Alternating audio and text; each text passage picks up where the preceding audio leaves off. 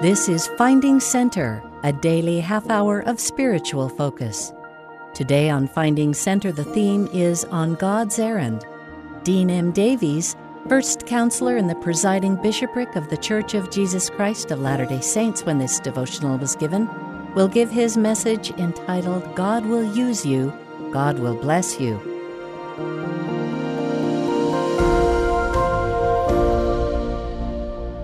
My beloved brothers and sisters, I am delighted to be with you today. I love this university for many reasons. Not the least of these is the fact that I attended school here, as did my wife, our five children, and four of five of their spouses. I suppose you could say that I have a personal financial investment in this university.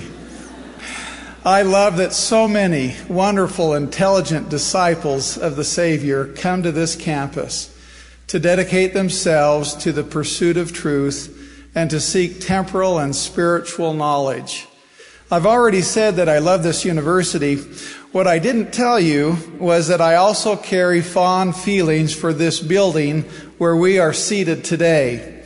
As I was watching students entering the building this morning, it brought back a flood of memories. For a moment, it seemed as though time rolled back and I could see myself as a student your age entering this very building. However, in my case, the reason I most often entered this building was to work the midnight cleanup shift here at the Marriott Center.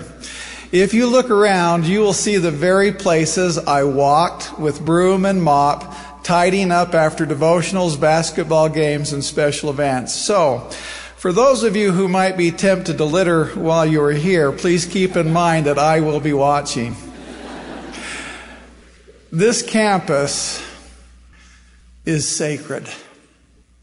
For while I worked and studied here, I also pondered questions that many of you might be asking at this time of your life. What should I study? What will become of me?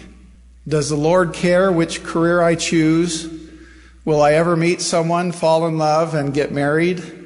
Will I find happiness and success in life? I have to tell you that these questions felt consuming and even frightening at times. I honestly didn't know exactly where my life would go when I was your age.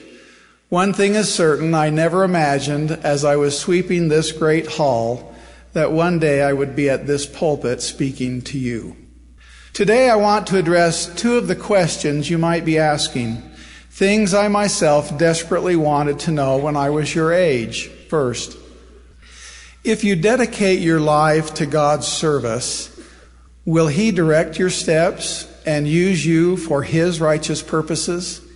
Second, if you choose to follow the Savior and walk in the path of discipleship, will the Lord watch over you, guide you, bless you, and fill you with a spirit of joy and fulfillment. In the 10 years prior to my being called to the presiding bishopric, I had the blessing and privilege of helping to identify and acquire sites for temples. A few years ago, President Monson announced that there would be a temple in Philadelphia, Pennsylvania. And so we went to work researching possible sites where that temple could be built. Two sites ultimately emerged, and it just so happened that they were just across the street from each other. With the approval of the first presidency, and after doing some preliminary due diligence, we began the process of acquiring the properties. To my great surprise, the owner of the first site accepted our offer without negotiation. I can't tell you how remarkable this was. It has been my experience that when a property owner discovers that the interested party is the church, the price often goes up. To put this in perspective, the owner of the second property across the street responded with a price that was more than four times the price we offered. When I met with the owner of the first property, he explained he had owned the property for almost 25 years and could have developed it several times. But he had always felt that the property had a higher and better purpose. When we offered to buy it, he said it felt right. However, you probably already know that when it comes to building the kingdom of God, and especially when it comes to building temples, things often don't go as smoothly as we would hope. Shortly after we filed the paperwork, the city of Philadelphia, through a city controlled agency, filed a legal claim that stopped the transaction. They wanted to take title to the property themselves. This was a very serious matter. We did everything we could to meet with the agency and remove the claim. We were unsuccessful. This was a real problem and very discouraging. We had felt so good about the property. We believed that this was the place where the Lord wanted his temple to be built. As a final step, we took our appeal of last resort to the mayor. He was the only one with the authority to change the situation. With a heavy heart, I flew to Philadelphia with the church temple architect. There we were joined by an Area 70 and two local church members. One of these members was someone you may have heard of. He too attended this university. In fact, he played on the BYU football team and eventually ended up playing professional football for the Philadelphia Eagles. Vai Sikahema is a well-known local celebrity in Philadelphia. He had completed a successful career playing football, and after he had become a sports announcer on a local television station. Before the meeting with the mayor, our little group of five met together and talked about the purpose for the meeting. Then we knelt in prayer. We knew that we would desperately need the Lord's blessing that day. At the meeting, the mayor, a city council member, and some of the mayor's staff were in attendance. After introductions, my heart sank as I realized the atmosphere in the room was more than a little cold. It appeared evident that the decision had already been made, that the hearts of the city officials had been set against our building a temple there, and that this meeting was little more than a formality. As we started to explain the project, the mayor explained that his staff had assured him this property was better suited for commercial purposes. An office building or a hotel would not only benefit the city with jobs, but it would bring provided needed tax revenue. We would need to look for another site. Now, brothers and sisters, I have been in situations where all appears lost, where it seems that nothing you can do or say will make a difference. What I have learned in these situations is that if you are on the Lord's errand, do all that you can do with the talents and abilities God has given you, and then lift up your heart and plead for God to hear your prayer and intervene on your behalf. Even though you may appear to be outnumbered, even though it appears that all may be lost, our beloved Father in heaven will reach out and take you by the hand he will fight your battles. He will come to your aid. I know that the five members of the church in that room were pleading in our hearts for heavenly help. What could we say or do that would help change the mayor's heart and mind? I asked the mayor if the architect could show a simple drawing or two of how the temple might look. He looked at his watch, a sign that he wanted the meeting to end, and said, okay. But before the architect could begin, Brother Sikahema asked the mayor if he could say something. The mayor was acquainted with Brother Sikahema and said, Of course.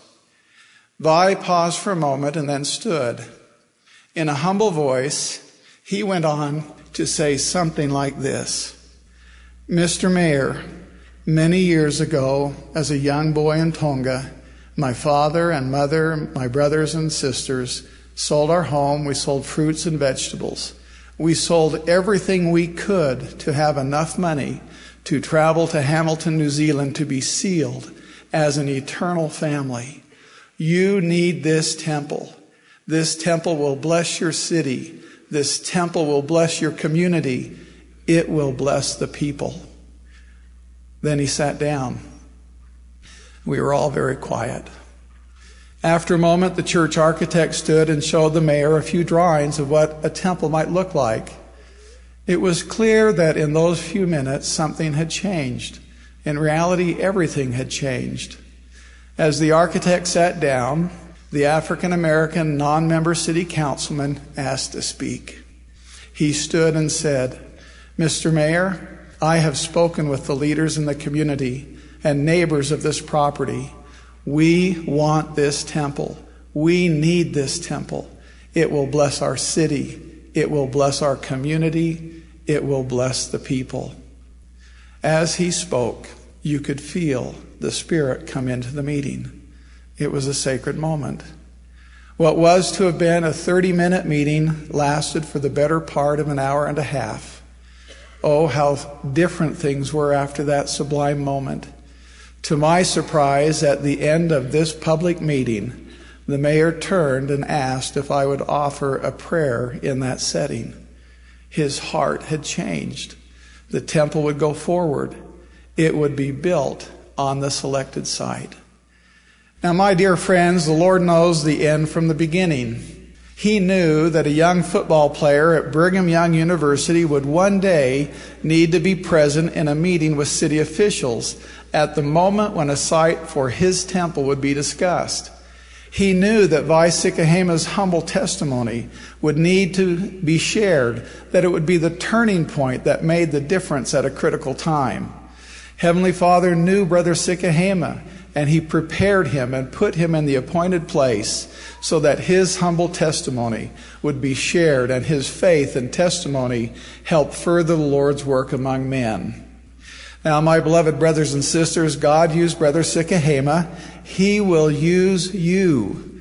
If you give your hearts to Him and strive to walk in faith and compassion on the path the Savior commanded, He will use you he will use you in ways you cannot now imagine. But you might say, I'm no one special. I'm not a football player. I'm not a celebrity. I'm nobody. I'm average in every way. I'm not particularly smart, eloquent, coordinated, well dressed, or even well behaved. How could God use me?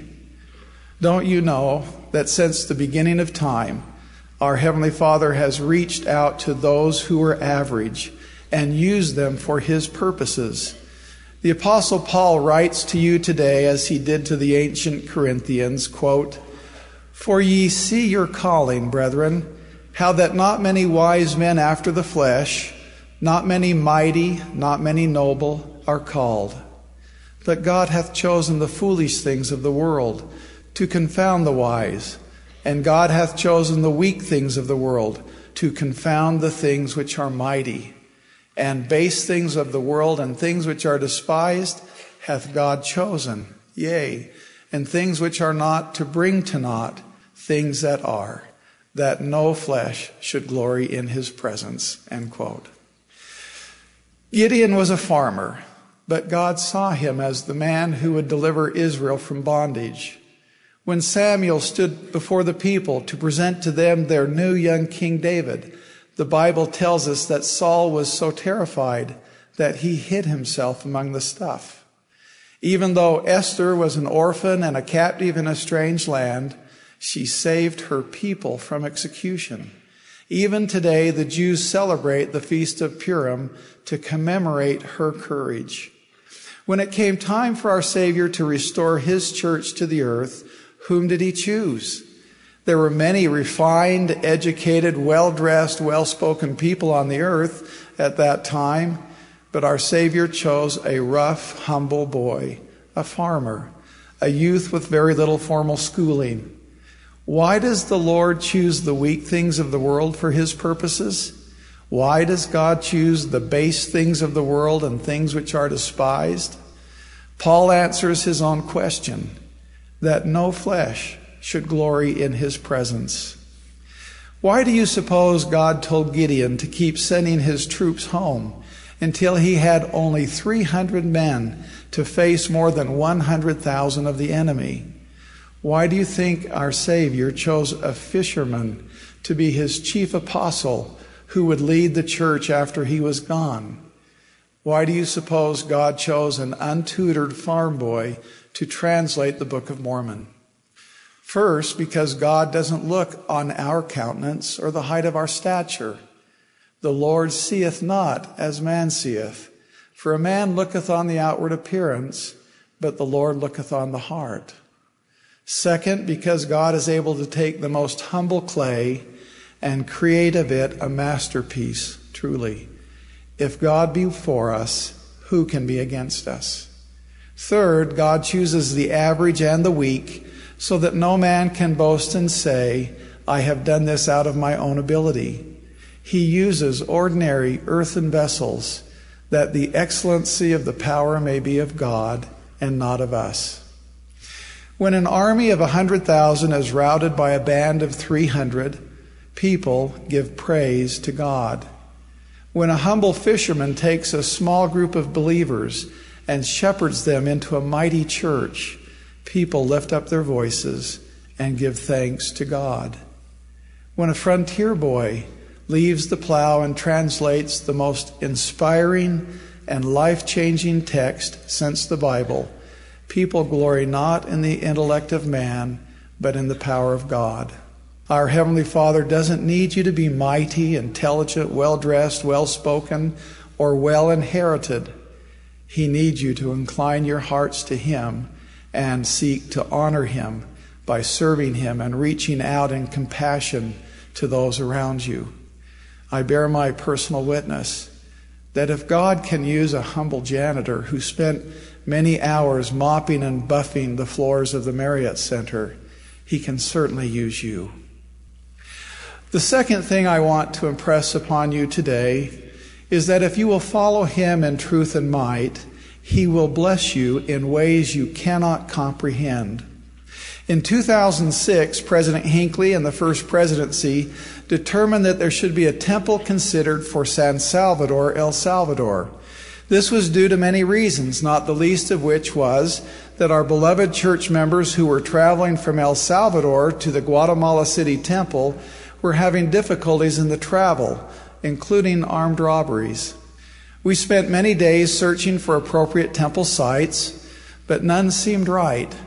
I visited a number of properties, including a full city block, eight acres, located in the older central part of the city. As I drove from property to property, nothing seemed right. Eventually, I passed by an emerging area in the west part of the city. I felt something in that area and walked around a number of blocks. One property surrounded by a wall was of particular interest. I reached out to the owners through the real estate agent and received word that the property was not available. I returned home. But the prophet had said a temple would be built in San Salvador, and so I returned once again to look at other properties. None of them seemed right for the temple of God. Once again, I found myself drawn to the property with the wall, and I made contact again. Once again, they repeated that the property was unavailable. It was their historic ancestral home site, and it was not for sale. I returned home again, but couldn't shake the feeling that this is where the temple should be. I reached out and contacted the family and asked if they would at least meet with me. They agreed to do so. Once again, I traveled to San Salvador accompanied by Robert Fox, a friend and employee in the real estate division. That morning, we knelt in prayer in my room before beginning the day and asked for the Lord's assistance.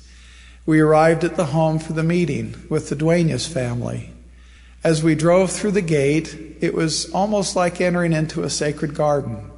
There were trees and flowers, and the busy noise from outside stopped at the gate. We parked, and Mr. Roberto Duenas, his brother, and two of Roberto's sons were waiting for us. They greeted us and then escorted us into their ancestral home, quite large and spacious. We told them we were there by assignment of the church president, President Gordon B. Hinckley, and that he wanted to bless the country and church members by building a temple there. I showed pictures of other temples.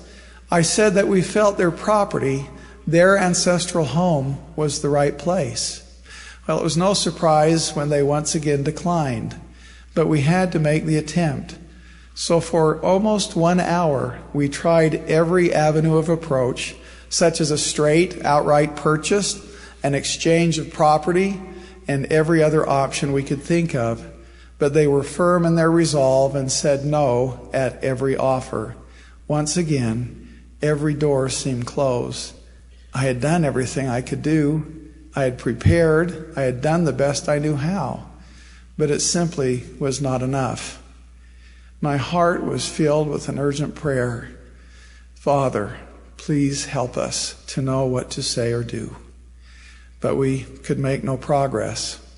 At last it became evident that our trip had been in vain. It appeared that nothing would change their minds. As we began to prepare to leave, something happened. You could feel the Spirit of the Lord enter the room. It was tangible. Everyone in the room felt it. Roberto Duenas, who was not a member of the church, began to cry, with tears cascading down his cheeks. It was one of the most powerful spiritual experiences I have ever felt. Finally, Mr. Duenas turned to his brother and said, If we can't sell our ancestral home, couldn't we sell the very best of the property we have across the street? His brother responded affirmatively. We then talked about the other property. They owned several hundred acres across the main road from their ancestral home with the heart of the property jutting out slightly so that every car that traveled this road would see the temple. It truly was a miracle. From that moment forward, the blessings of the Lord attended the process. We acquired the property, and on August 21, 2011, President Henry B. Eyring dedicated it to the Lord's service. I testify that this beautiful temple graces the beautiful hills of El Salvador not as a result of anything Brother Fox or I said or did. That temple stands there today because of the unspeakable blessings and powerful ministerings of the Holy Spirit of our Almighty God. My beloved young brothers and sisters, if the Lord cares enough to send His Spirit and make available a site for a temple, do you not suppose that He will send His Spirit and prepare your heart and guide your steps, not only this day, but throughout the rest of your life and for the remainder of eternity, you are inexpressibly more precious to your Father in heaven than a plot of land. You are a beloved child of your eternal Father. You are the offspring of the God of the universe. Do you not suppose that He is mindful of you? Do you not suppose that He will use you and bless you in ways more glorious than it is possible for you to imagine. The scriptures tell us that if we, quote, trust in the Lord with all our heart and lean not unto our own understanding, if in all our ways we acknowledge Him, He shall direct our paths, end of quote. The great King Benjamin perfectly summarized the message I wish to leave with you today. Will you listen to his words as though he were here before you today? He said, I would desire that ye should consider on the blessed and happy state of those that keep the commandments of God. For behold, they are blessed in all things, both temporal and spiritual. And if they hold out faithful to the end, they are received into heaven, that thereby they may dwell with God in a state of never ending happiness. I raise my voice in praise and witness to this truth. I testify with all the tenderness of my heart. I have seen the promised blessings of God fulfilled over and over and over again in my own life and in the lives of many others. I promise you that if you will but incline your hearts to your Father in heaven, if you will strive each day to love and follow Him more perfectly, if you will, in compassion and kindness, share the burdens and lift up the hands of those who are struggling around you, then the Lord God of heaven will direct your paths. He will use you for His sublime purposes. He will bless you in ways you cannot imagine. How grateful I am to our merciful Father who knows us, who loves us, and who desires that we become the magnificent beings of grace and light we were designed to become. I pray that you will capture this vision and know within your hearts that if you seek to become true disciples of our beloved Savior, the Lord will use you. He will bless you. Of this I bear solemn witness in the sacred name of Jesus Christ. Amen. You've been listening to Finding Center. Join us every weekday for a half hour of inspiration and spiritual focus. Today's theme was On God's Errand. Dean M. Davies gave his message entitled, God Will Use You, God Will Bless You. Speeches on Finding Center are often edited for broadcast. Find links to the full talks and access the rest of our Finding Center episodes on the free BYU radio app, available wherever you get your apps.